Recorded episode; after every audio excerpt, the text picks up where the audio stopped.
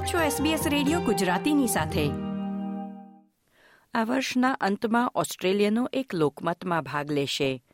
જ્યાં તેમને પૂછાયેલા પ્રશ્નના જવાબમાં તેમણે હા અથવા ના મત આપવાનો છે. એ પ્રશ્નનો વિષય હશે, શું તમે એબરિજિનલ અને ટોરેસ્ટ્રેટ આઇલેન્ડર વોઇસની સ્થાપના કરીને ઓસ્ટ્રેલિયાના મૂળ નિવાસીઓને માન્યતા આપવા બંધારણમાં ફેરફારને સમર્થન આપો છો? પરંતુ એબરિજિનલ અને ટોરેસ્ટ્રેટ આઇલેન્ડર વોઇસ શું છે? અને તેના સમર્થકો અને વિરોધીઓ કેવી દલીલો કરી રહ્યા છે? આવો એક નજર નાખીએ. તમારો મત નક્કી કરવામાં મદદ કરી શકે તેવી વોઇસની માહિતી પર.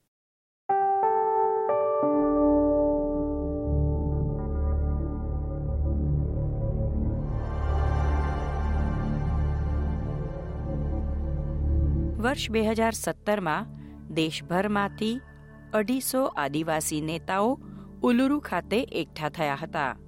ત્યાં તેમણે Uluru Statement from the Heart ઘડ્યું અને જાહેર કર્યું. જે એક સરળ છતાં કાવ્યાત્મક શબ્દોનો સમૂહ છે અને ત્રણ વસ્તુઓની માંગણી કરે છે. વોઇસ સમિતિ, સરકાર સાથે સંધિ અને સત્ય. રેફરેન્ડમ કાઉન્સિલના સભ્ય પ્રોફેસર મેગન ડેવિસે પ્રથમ વખત આ નિવેદન વાંચ્યું હતું. જેમાં કહ્યું હતું કે અમે અમારા લોકોને સશક્ત કરવા અને અમારા પોતાના દેશમાં યોગ્ય સ્થાન મેળવવા માટે બંધારણીય સુધારાઓ ઈચ્છીએ છીએ We seek constitutional reforms to empower our people and take a rightful place in our own country. When we have power over our destiny, our children will flourish. They will walk in two worlds, and their culture will be a gift to their country. We call for the establishment of a First Nations voice enshrined in the Constitution. એ વાતને છ વર્ષ થઈ ગયા આખરે હવે ઓસ્ટ્રેલિયનોને બંધારણમાં ફેરફાર કરવાની આ વિનંતી પર મત આપવાનું કહેવામાં આવી રહ્યું છે ઓસ્ટ્રેલિયનોએ પ્રશ્નના જવાબમાં માત્ર હા અથવા ના કહેવાનું છે. જે સમિતિ માટે બંધારણમાં ફેરફારની વાત થઈ રહી છે, એ વોઇસ શું છે? સરકારના ફર્સ્ટ નેશન્સ રેફરેન્ડમ વર્કિંગ ગ્રુપનું કહેવું છે કે વોઇસ એક એવી કાયમી સંસ્થા હશે, જે આ ધરતીના મૂળ નિવાસીઓ, એટલે એબરિજિનલ અને ટોરેસ્ટ્રેટ આઇલેન્ડર લોકો માટે કાયદા અને મહત્વની નીતિ પર ઓસ્ટ્રેલિયન સંસદ અને કાર્યકારી સરકારને સલાહ સૂચન કરશે. રેફરેન્ડમ વર્કિંગ ગ્રુપના સભ્ય પેટ એન્ડરસન કહે છે કે વોઇસ સલાહકાર સમિતિની જરૂર છે, કારણ કે ઓસ્ટ્રેલિયાએ તેના મૂળ નિવાસીઓની સમસ્યાઓ સમજવા અને નિવારવા હજી ઘણું કરવાની જરૂર છે. જેમના પ્રશ્નો છે, તેમની પાસેથી સમસ્યા સમજી નિર્ણય લેવામાં આવે. અને સાથે જ જો તેમની સલાહ મુજબ નીતિઓ ઘડવામાં આવે, તો જ તે સફળ રહે અને વધુ સારા પરિણામ આપશે, તે પણ એક હકીકત છે. વિશ્વના વિકસિત દેશોમાં ઓસ્ટ્રેલિયા એક એવો દેશ છે, જ્યાં સરકાર અને દેશના આદિવાસીઓ વચ્ચે સંવાદનો કોઈ સેતુ નથી. It's a universal truism that when you involve people that you're making decisions for, you make better decisions and you better allocation of all the resources that are required. This is fundamental to any democracy. And you know, Australia is one of the few liberal democracies in the world that does not have any arrangement, any settlement with its First Peoples. સરકારને દેશના આદિવાસીઓના પ્રશ્નો પર સલાહ આપી શકે તેવી સંસ્થાનો વિચાર નવો નથી રિકન્સિલિયેશન ઓસ્ટ્રેલિયા કહે છે કે એબરિજિનલ અને ટોરેસ્ટ્રેટ ટાપુવાસીઓ લગભગ એક સદીથી એક અથવા બીજા સ્વરૂપે રાજકીય પ્રતિનિધિત્વ માટે માંગણી કરી રહ્યા છે. ઇન્ડિજિનસ ઓસ્ટ્રેલિયન્સને અસર કરતી બાબતોના પ્રધાન લિન્ડા બર્ની કહે છે કે હવે એ માંગણીને સન્માન આપવાનો સમય પાકી ગયો છે. કારણ કે સ્વદેશી નેતાઓ હવે જે માંગી રહ્યા છે, તે સરકાર દ્વારા શરૂ કરાયેલ એક પ્રક્રિયાનું પરિણામ છે અને તેમાં ઊંડો અભ્યાસ અને સંશોધન પછી પ્રસ્તાવ તૈયાર કરવામાં આવ્યો છે. દેશના ઇતિહાસમાં અલગ અલગ તબક્કે એબરિજિનલ અને ટોરેસ્ટ્રેટ ટાપુવાસીઓ દ્વારા મૂકવામાં આવેલા પ્રસ્તાવની વિગતો આપતા તેઓ કહે છે 122 years after the Australian Constitution was formed, more than 80 years since William Cooper uh, had his petition, 35 years since the Barunga Statement, 30 years since Keating's Redfern speech, 16 years since John Howard promised a referendum to recognize, for recognition. 15 years since the apology. 13 years since the expert panel on constitutional recognition And six years, everyone, since the Uluru Statement from the heart. The question must surely be asked how much longer do Aboriginal and Torres Strait Islander people have to wait for recognition. When will we finally resolve this unfinished business? અત્યાર સુધી આપણે જોઈ વોઇસના સમર્થકોની દલીલો. વોઇસના વિરોધીઓ માટે એક મહત્વનો પ્રશ્ન છે, સંસદમાં વોઇસ સમિતિની રચનાને બંધારણમાં સમાવિષ્ટ કરવાની જરૂર શા માટે છે? અગાઉની સંસ્થાઓની જેમ સરળ રીતે કાયદો ઘડી તેની રચના કેમ નથી કરવામાં આવતી? તેના પ્રતિસાદમાં સ્વદેશી નેતાઓ ફક્ત એટલું જ કહે છે કે બંધારણમાં સમાવિષ્ટ કરવાથી ખાતરી કરી શકાશે કે તેને કોઈ પણ ભાવિ સરકાર નાબૂદ નહીં કરી શકે. અગાઉના સલાહકારી જૂથો જેમ કે ATSIC, Aboriginal and Torres Strait Islander Commission સરકાર બદલાતા નાબૂદ કરવામાં આવ્યા છે. વોઇસ ટુ પાર્લામેન્ટના રચયિતામાંથી એક છે માર્શિયા લેંગટન અને તેઓ રેફરેન્ડમ વર્કિંગ ગ્રુપના સભ્ય પણ છે.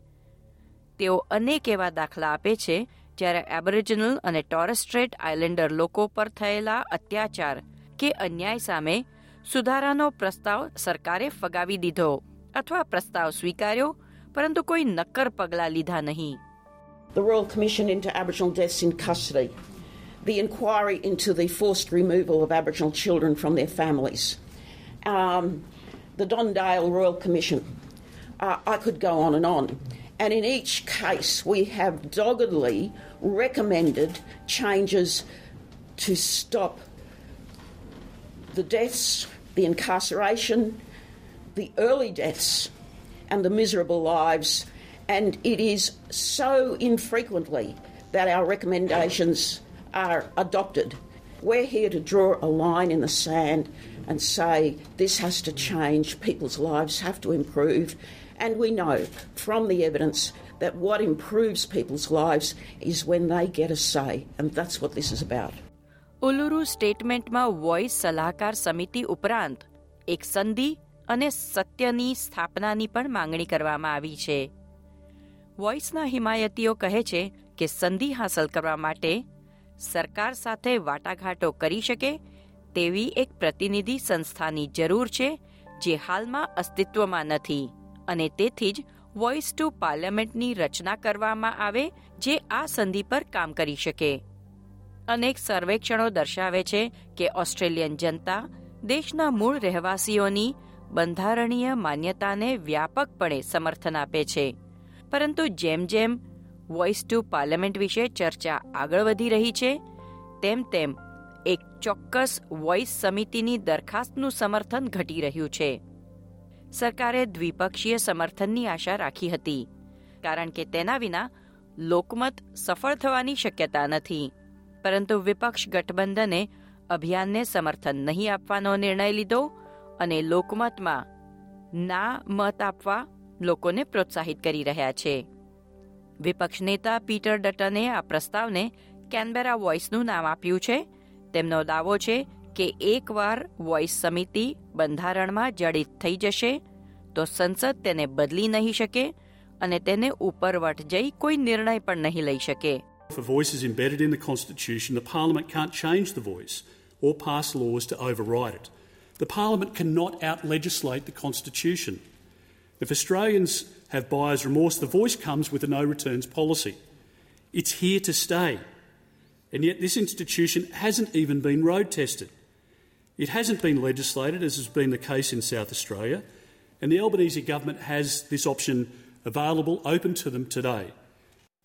આ મુદ્દા પર વિપક્ષના સ્વદેશી બાબતોના પ્રવક્તા જસિન્ટા નંબુજિમ્પુ પ્રાઇસ જે નોર્ધન ટેરેટરીના સેનેટર પણ છે તેમનો દાવો છે કે વોઇસથી વ્યવહારુ લાભ થશે તેની કોઈ ખાતરી નથી તેના બદલે આ ચર્ચા સ્વદેશી સમુદાયના વાસ્તવિક મુદ્દાઓથી લોકોનું ધ્યાન બીજે દોરવાનું કામ કરી રહી છે We're being put on hold until this referendum is done, and real issues aren't being addressed immediately because the Albanese government is suggesting that it is a voice to Parliament that is the only thing that is going to solve some of our tough issues, which is completely and utterly untrue. It is his responsibility, it is the Minister for Indigenous Australians' responsibility to address these immediate concerns that are taking place right here, right now.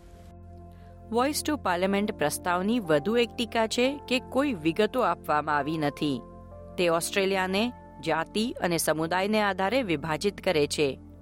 તેના વિરોધી Warren મંડીન કહે છે કે આ લોકમત પર થઈ રહેલ ત્રણસો મિલિયન ડોલરનો ખર્ચ આદિવાસીઓના વાસ્તવિક ફાયદા માટે થવો જોઈએ અને તેઓ પણ લોકોને ના મત આપવાનું કહી રહ્યા છે. My view on the voice of Parliament is, is a total waste of money. You know, there's 300 and something million dollars being spent, which could be spent on community projects out there in the regions of remote Australia. It is built on a falsehood that Aboriginal people don't have a voice. We've always had a voice, and we've had always a strong voice ever since 1973. So my thing is that we need to get economic development, jobs, uh, education, and investment into those communities and building businesses. That will be the only thing that will make the difference. જોકે Voice સમિતિનો વિરોધ કરનારા બધા એક ટીમમાં નથી એક તરફ વિપક્ષ ગઠબંધન વોઇસની કાયમી અસરનો વિરોધ કરી રહ્યા છે તો તેનાથી વિપરીત, સ્વતંત્ર વિક્ટોરિયન સેનેટર લિડિયા થોર્પ કહે છે કે વોઇસની રચનાનું પગલું પૂરતું નથી અને તેઓ સરકાર તરફથી વધુ પગલાંની માંગણી સાથે વોઇસનો વિરોધ કરી રહ્યા છે આ વર્ષની શરૂઆતમાં લીડિયા થોર્પે વોઇસ ટુ પાર્લામેન્ટના સમર્થનને કારણે ગ્રીન્સ પક્ષ છોડી દીધો અને હવે તેના વિરોધમાં બ્લેક સોવરિન ચળવળનું પ્રતિનિધિત્વ કરી રહ્યા છે are crucifying us again, giving us no power. If you were genuine, give us Senate seats in here, like they do in New Zealand. Have a treaty, like they do why can't we do that? What are you scared of, Labor? Hawke got sidelined by his Conservatives at the time and told not to pursue treaty. You know that. Keating tried, he got shut down, and Albo's obviously got no guts. લોકમત October અને November વચ્ચે યોજવામાં આવે તેવી અપેક્ષા છે કોઈ ચોક્કસ તારીખની જાહેરાત થવાની બાકી છે અને વોઇસની સ્થાપના ત્યારે જ થઈ શકશે જ્યારે દેશના છ માંથી ચાર રાજ્યોમાં બહુમતી લોકો તેના સમર્થનમાં હા મત આપે. એસબીએસ ન્યૂઝ માટે ક્લેર સ્લેટરીએ તૈયાર કરેલો અહેવાલ એસબીએસ ગુજરાતી પર નીતલ દેસાઈએ રજૂ કર્યો.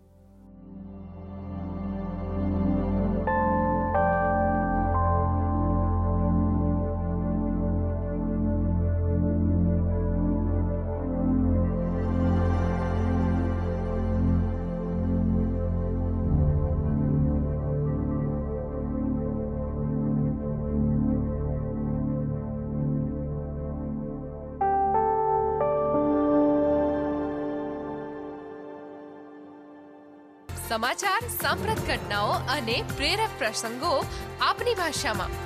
જોડાઓ અમારી સાથે વાતચીતમાં. SBS dot com dot AU slash Gujarati.